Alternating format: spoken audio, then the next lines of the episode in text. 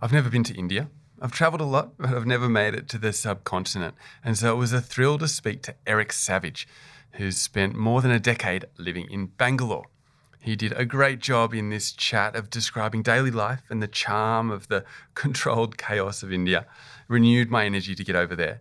But Eric also went deep into his work at Unitus Capital, an impact investing firm that works to make capital available to a range of businesses that have a big potential for positive impact. And that's what we're all about here on the Good Future podcast. I'm your host, John Tredgold, and I'm asking the big questions about the future of sustainable business, the new economy, and how your spending and investment decisions can have an impact. According to Eric, India is the land of the entrepreneur. And for an investor, that offers a lot of opportunity and a huge potential for having an impact.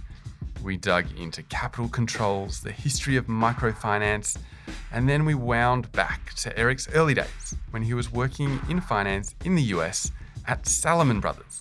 This is the Wall Street firm that was the subject of Michael Lewis's first book, Liar's Poker, and it was the prequel to the book The Big Short.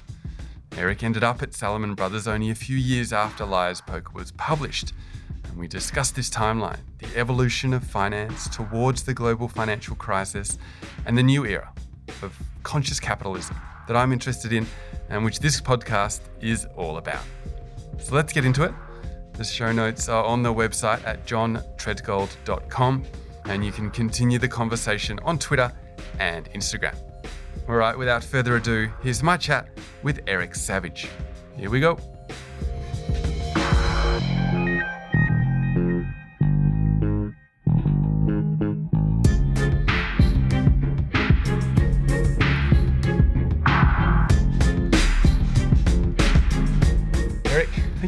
To Hub Australia in Sydney. You're fresh off the plane from Bangalore, where you live. Is that right? That's correct. Yep. Excited to be here. Thanks for having me. Pleasure. Um, now, look, India is a country I've never been to. I've traveled a lot.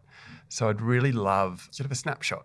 If you could paint the film scene of, of your morning when you walk out the door, what's it like? India is an amazing place, so definitely you need to come visit. I, have also traveled a reasonable amount, and I would say, from a tourist perspective, India is the most fascinating place in the world because it's a, it's a it's a huge country like like Australia, but it's also extraordinarily culturally diverse and has a, an amazing history, and of course has a massive population, and so it's an extremely chaotic place. But before I moved to India, a friend of mine, um, I was getting advice from him whether or not to, to move there. This is 13 years ago. And he, and he said, Well, when you're in India, every day when you wake up, you know you're alive. And I think that's uh, it's very true that you just have, you know, it's, it's a very young country, you know, struggling to, you know, make life better for the average citizen. You know, the, the streets are chaotic, business is, is, is chaotic. Uh, chaos is probably the, the one word that represents the country best, but it's, it's just a, it's a very vibrant, um, interesting, fun place. Of course, has all kinds of challenges as well, like, like any place. But the chaos works, it seems. You have to embrace the chaos, or it'll drive you crazy. And so we've we've been there more than 12 years, so obviously have have learned to cope with it and, and to you know actually embrace it. Mm, and how does that come out in, in sort of business life and entrepreneurship and and I guess you know economic growth and development? India is a land of entrepreneurs. Before I moved to India, I'd actually been in Hong Kong for 12 years. And in Hong Kong, it feels like everybody is, a, you know, a, a, banker or a lawyer. At least it seemed in, in, my world where I was. Whereas in India, it seems like all of our friends are, are entrepreneurs. And so everyone we know has kind of started a business. They understand that that entrepreneurial struggle. And, and, and I think because in, India is not a country that has all of these like massive global brands that have come out of India. So you don't have too many people working for big companies, although, of course, all the big companies, a lot of the big global companies do have offices in, in Bangalore where I live, but I don't tend to interact as much with those people. I, you know, the, the, the work that we do, we work with entrepreneurs. So I'm with entrepreneurs all the time. And, and that, for me, that's really fun because you get to see people who are really, you know, putting their professional lives on the line to do something interesting to make the world a better place. And so it's, uh, it's super creative and energetic. Yeah, and can you tell us a bit about your investing? You're at Unitus Capital. You started it 12, 13 years ago. Mm-hmm. Who do you invest in and, and where do you get capital from? So, at Unitus Capital, we're an impact focused investment bank. Our main business is getting hired by impactful companies, companies that are improving the lives of a large number of low income people. And we get hired for them, uh, by them, to raise capital. And we raise capital from, from mainstream investors, from impact investors, um, a little bit from the development financial institutions. And then we, we also have a meaningful debt business. So, we raise money from banks as well as from global lenders who are, who are interested in that space. So, so we work across the impact sectors. We do a lot in financial inclusion, so uh, SME finance, fintech, microfinance, affordable school finance, affordable housing finance, etc. And then we also raise money for companies in education, healthcare, women empowerment, agriculture, and, and renewable energy, clean tech. So yeah, we work with a wide variety of companies. We have a team of 40 people on the ground in Bangalore. Our whole team is, is Indian, ex- except for me, and um, you know, kind of a, a team that, that really is, I think, very you know excited to to use their finance experience to to make the world a better place and work for these very inspiring entrepreneurs. Yeah, and you did mention microfinance. I think, uh, you know, ever since the 80s, that's been a really powerful force. How has that evolved? It's evolved in India from a relatively niche business to a pretty big business. And so you've seen a number of the microfinance companies in India have gotten banking licenses, which is a really um, high. It's in India. It's not easy. It's really difficult actually to get a banking license. They've, I think, in the last 15 years, only given um, like 14 banking licenses and or something like that, and most of those have been given to microfinance companies that have evolved from you know kind of startup microfinance companies to bigger companies. So the the Indian microfinance sector is big. It's a 30 billion dollar industry. Um, a lot of companies have have grown very rapidly, become quite profitable. Um, quite a number, four or five, have gone public now.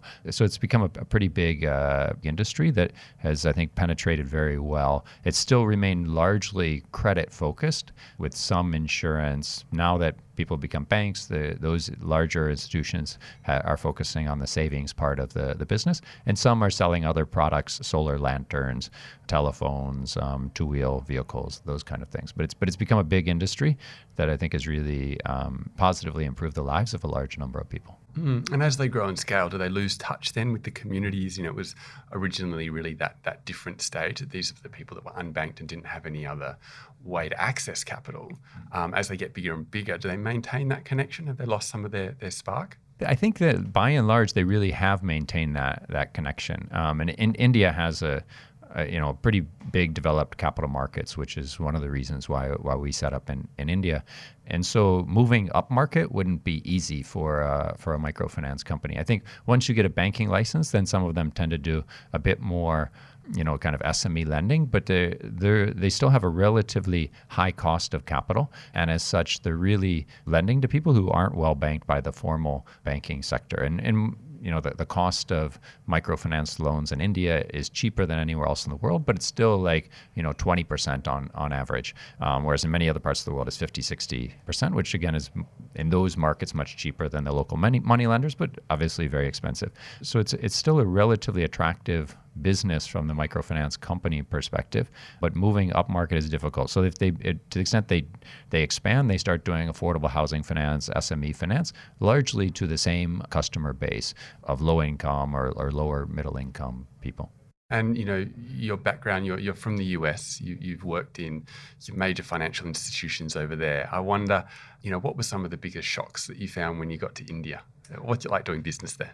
It was a big change. I it, it, was a big change on a personal basis as well. My wife and I have four children. We at the time we moved to India, we had three, and so there was all kinds of changes. Our we had three very young children. We moved there at that time, two-year-old twins and a, and a newborn baby, and so they were experiencing everything new for the first time, going to school for the first time, different food, different people than they'd been around and whatnot. So the first few months were uh, extraordinarily stressful, and it was a, it was a difficult um, adjustment. Of course, now our kids have grown up in India, and I think that they consider themselves global citizens to some extent across multicultures, but very much Indian, and all their friends are Indian and, and whatnot. I think in terms of working in India, the bigger change for me is probably that you know before I worked at Salomon Brothers and Citigroup and worked with all of these massive uh, companies and was working in the public markets, helping people do IPOs and mergers and you know kind of big big bank deals and, and the like, and now doing you know relatively small private market transactions. So just working with much smaller companies, smaller entrepreneurs, and instead of spending all my time meeting in big fancy glass towers, now getting out into rural areas, getting um, you know into, into, into, slums and, and whatnot. And it's very different from that perspective. It's what I want to be doing. It's to me, it's um, it's extremely exciting. I, f- I feel very privileged. Like I, I have my dream job. I don't think it's anyone else's dream job, uh, for, fortunately. And then I have an, an, amazing group of people that I work with, both super inspiring clients that I and my colleagues are really excited to work with, and then also just an, an amazing group of colleagues at, at Unitus Capital. And so we have much better office culture and camaraderie. And um, I think both within our company as well as between our company and our clients than I had in my uh, previous organizations. Hmm. And so, what drove that shift? It's such a huge move. You know, that first day in Bangalore, you said, you know, there were challenges. What really, yeah, what, what should have got you on the plane? Well, after I, I, worked for a long time for, for Salomon Brothers and, and Citi, and the whole time I was there, I knew that there must be something more to life than just helping these big companies kind of do better and, and make more money. And and I candidly I felt that the work that we were doing was very replaceable by another big financial institution, as well as that the work you know the work I was personally doing while I had a specialization. My last job at Citi was running their power and infrastructure group for Asia. You know, certainly they, they could easily replace me, and indeed did um, easy, easily replace me. I really felt there must be something more valuable I could do on, on Earth. And, and really, for me personally, I, I was just very focused on wanting to do something that has as big as social impact as possible, and specifically a social impact for low income people. And so that's really was my driving motivation. And then I, I feel very lucky I got connected to the people at, at Unitus Labs who incubated us. They already had the idea to start a, an impact focused investment bank. And so they partnered me with, with their team, with Abhijit Ray and Kylie Charlton and uh, Jester Woolley and, and, and others to, you know, kind of put a business plan together for this new company, go out and raise seed capital for it, and, and ultimately run it. But it, it, fit perfectly with what I was looking to do, as well as with the experience I had having worked in the capital markets for a while. And you know, 12, 13 years ago, impact investing didn't have the profile that it does now. Were you aware of sort of the terminology when you were at, at Citi? Did you sort of recognize that there was another way, or did you just sort of feel an itch and you needed to explore and it sort of evolved slowly? Yeah, so at, at that time, I'm pretty sure the term impact investing didn't exist uh, at all. I was very aware of microfinance. So I had, I think, a, a year or so before Muhammad Yunus won the, the Nobel Prize, and um, but even before that, I'd, I'd, I'd kind of come across it in some articles and started reading up on it and, and whatnot. And then before I moved to India, I spent one year at the Kennedy School at Harvard. They have a midlife crisis program. It's a one year master's uh, program for people who've been working for a while. And I spent the year there really researching uh, microfinance, investing in impactful companies, and uh, you know, kind of the emerging markets and, and whatnot. So I was, I was super focused on this industry and had tried to network with as many people as possible. Um, and the professor who I did a lot of research for, Guy Stuart, is the one who introduced me to the people at Unitus. And so that would have been very helpful in the transition into this world. Yeah, I think that's a story we hear quite a lot. You know, we have the high flying financiers that just have that itch that something's not quite right. And great to hear that somewhere like Harvard has the uh, midlife crisis course. And, and I think that's a really good way. I mean, you know, going back to study is a really good way to reset, you know, retrain, and really think deeply about why you're doing it all. And you know, it was obviously the right decision for you. And I mean, getting back to operating in India, you know, in terms of I've got experience in Indonesia, and there, there's some real challenges in, in, for impact investors because some industries um, foreigners can't invest. You know, there's protectionism, there's Byzantine systems that are probably designed to make it difficult.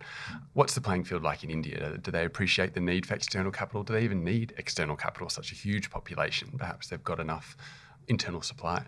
Yeah, so there probably is enough money in India that could easily fund these businesses that are helping um, tackle India's you know largest problems.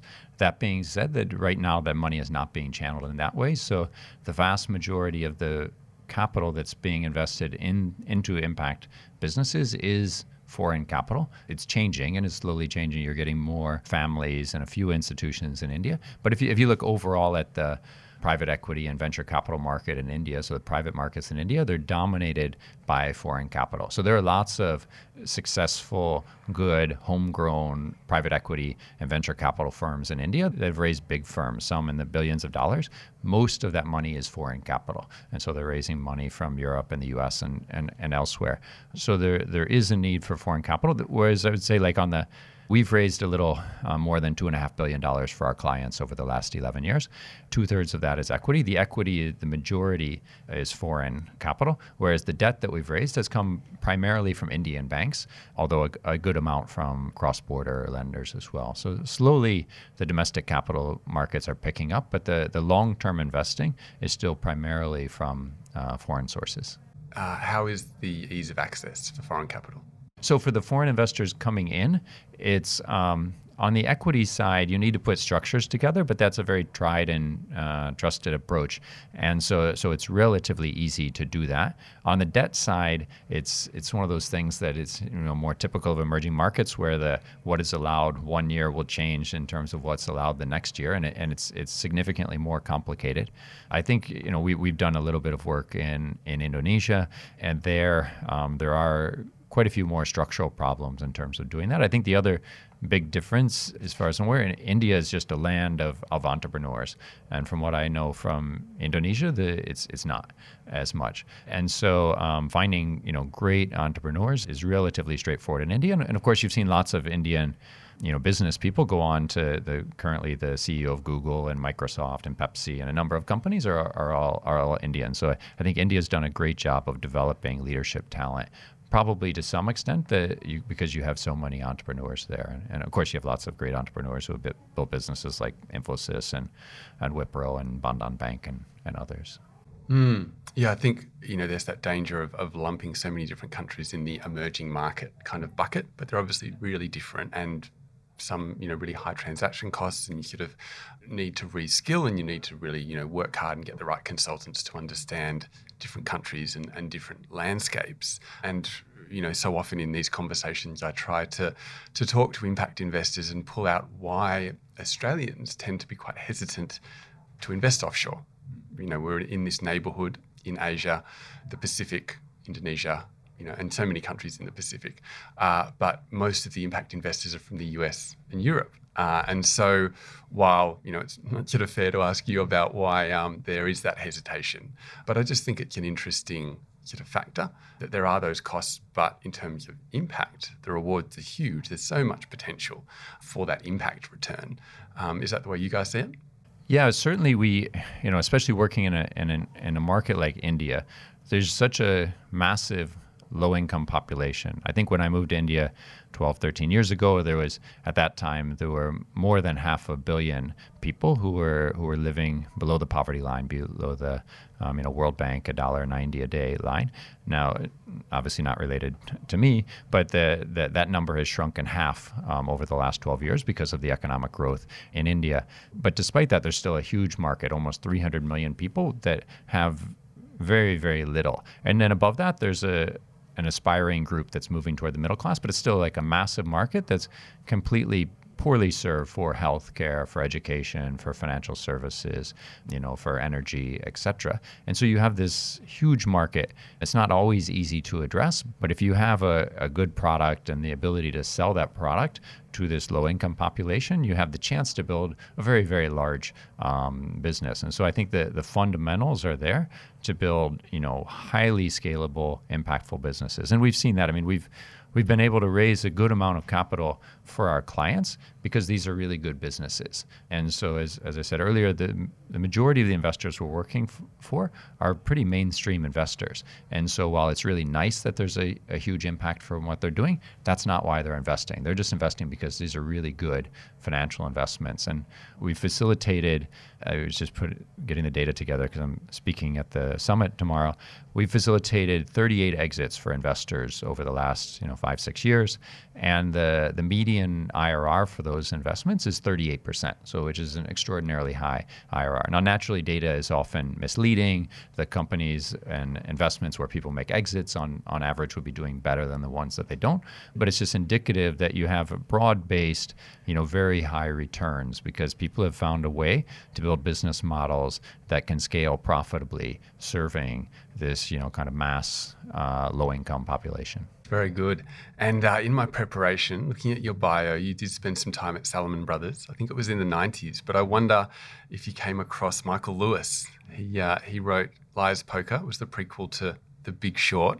He might have been there in the 80s. Did you, did you uh, cross paths? Yeah, so he had already left before I came, and so unfortunately, I've never met him. I've, I've read um, certainly everyone I think at Salomon had read Liar's Poker at that time. It had been published about a year before I joined, and, and I've read I think I've read almost everything that he's written. So I'm, I'm a big big fan, and he's obviously an amazing storyteller. I think I think the culture he described there was it was pretty true as to what it was. It was just a very entrepreneurial place. It was very much a meritocracy. It was Salomon was a fun place to to, to work, but definitely a, you worked really hard there. Yeah, yeah, and I think it's such an interesting, I guess, timeline from you know the 80s were the the cliche of, of greed is good and, and lots of excess and the way that liar's poker rolled into the big short which was the build up of the, the, sort of mortgage crisis that all blew up in 2008 and in some ways that's led me to where i am to with this podcast talking about impact investing talk about social enterprise and and a different path for finance